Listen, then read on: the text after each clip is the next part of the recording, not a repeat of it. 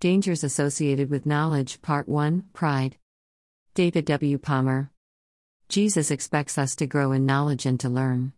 Yet Scripture reveals that knowledge can be dangerous, so we must maintain the proper safety guidelines. We must ensure that we are gaining the right kind of knowledge. We must ensure that we are operating knowledge in the right way and in the right spirit. We must also ensure that we are truly learning of Jesus. Even true facts, if they are not life giving, wise, and handled with love, are not Jesus. Christians are responsible for learning knowledge, but they are also responsible for growing in maturity and love so they can put the knowledge to good use. Knowledge used in love, with eternity in mind, to help self and others is the true knowledge of the Lord Jesus Christ. We have listed some hidden dangers of knowledge below. 1. Knowledge can make you proud. 1 Corinthians 8 1 in KJV. Now concerning things offered to idols, we know that we all have knowledge. Knowledge puffs up, but love edifies.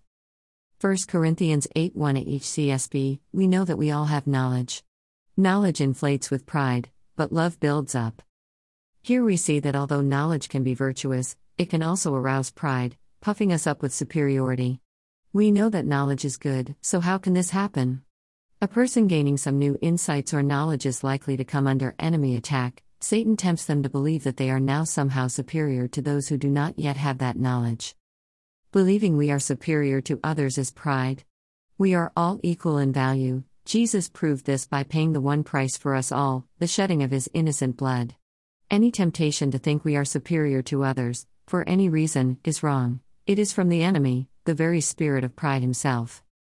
What's more, we know from Jesus' teaching that whenever God's truth is being shared, the enemy comes immediately to stop it taking root and bearing fruit for God's kingdom. Mark 4:14 to 15 NKJV The sower sows the word Satan comes immediately and takes away the word that was sown in their hearts.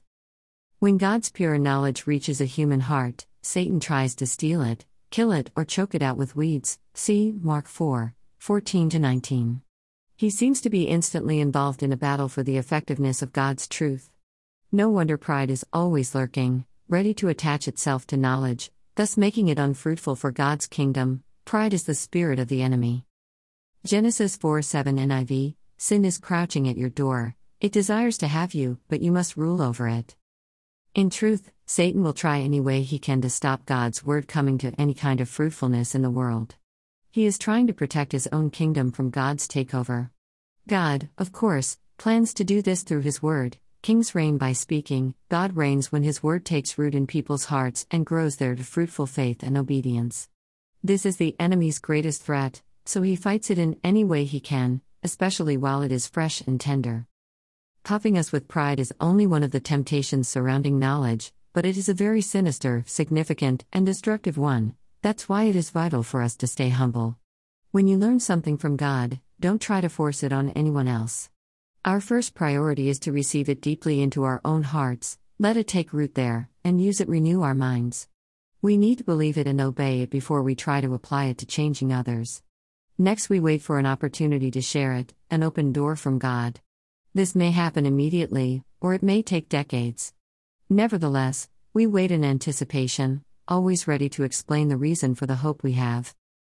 1 Peter 3:15 16 NLT If someone asks about your Christian hope, always be ready to explain it. But do this in a gentle and respectful way. Keep your conscience clear. What has God shown you? What has He revealed to you? Today, I encourage you not to see this as an opportunity to assert your superiority or to be proudly puffed up. Instead, take it to heart, love it, obey it, feed on it, and put your faith in it. Then, when the right opportunity from God comes along, share it in love. Then it will benefit you and those who hear you. 1 Timothy 4:16 NLT Keep a close watch on how you live and on your teaching. Stay true to what is right for the sake of your own salvation and the salvation of those who hear you.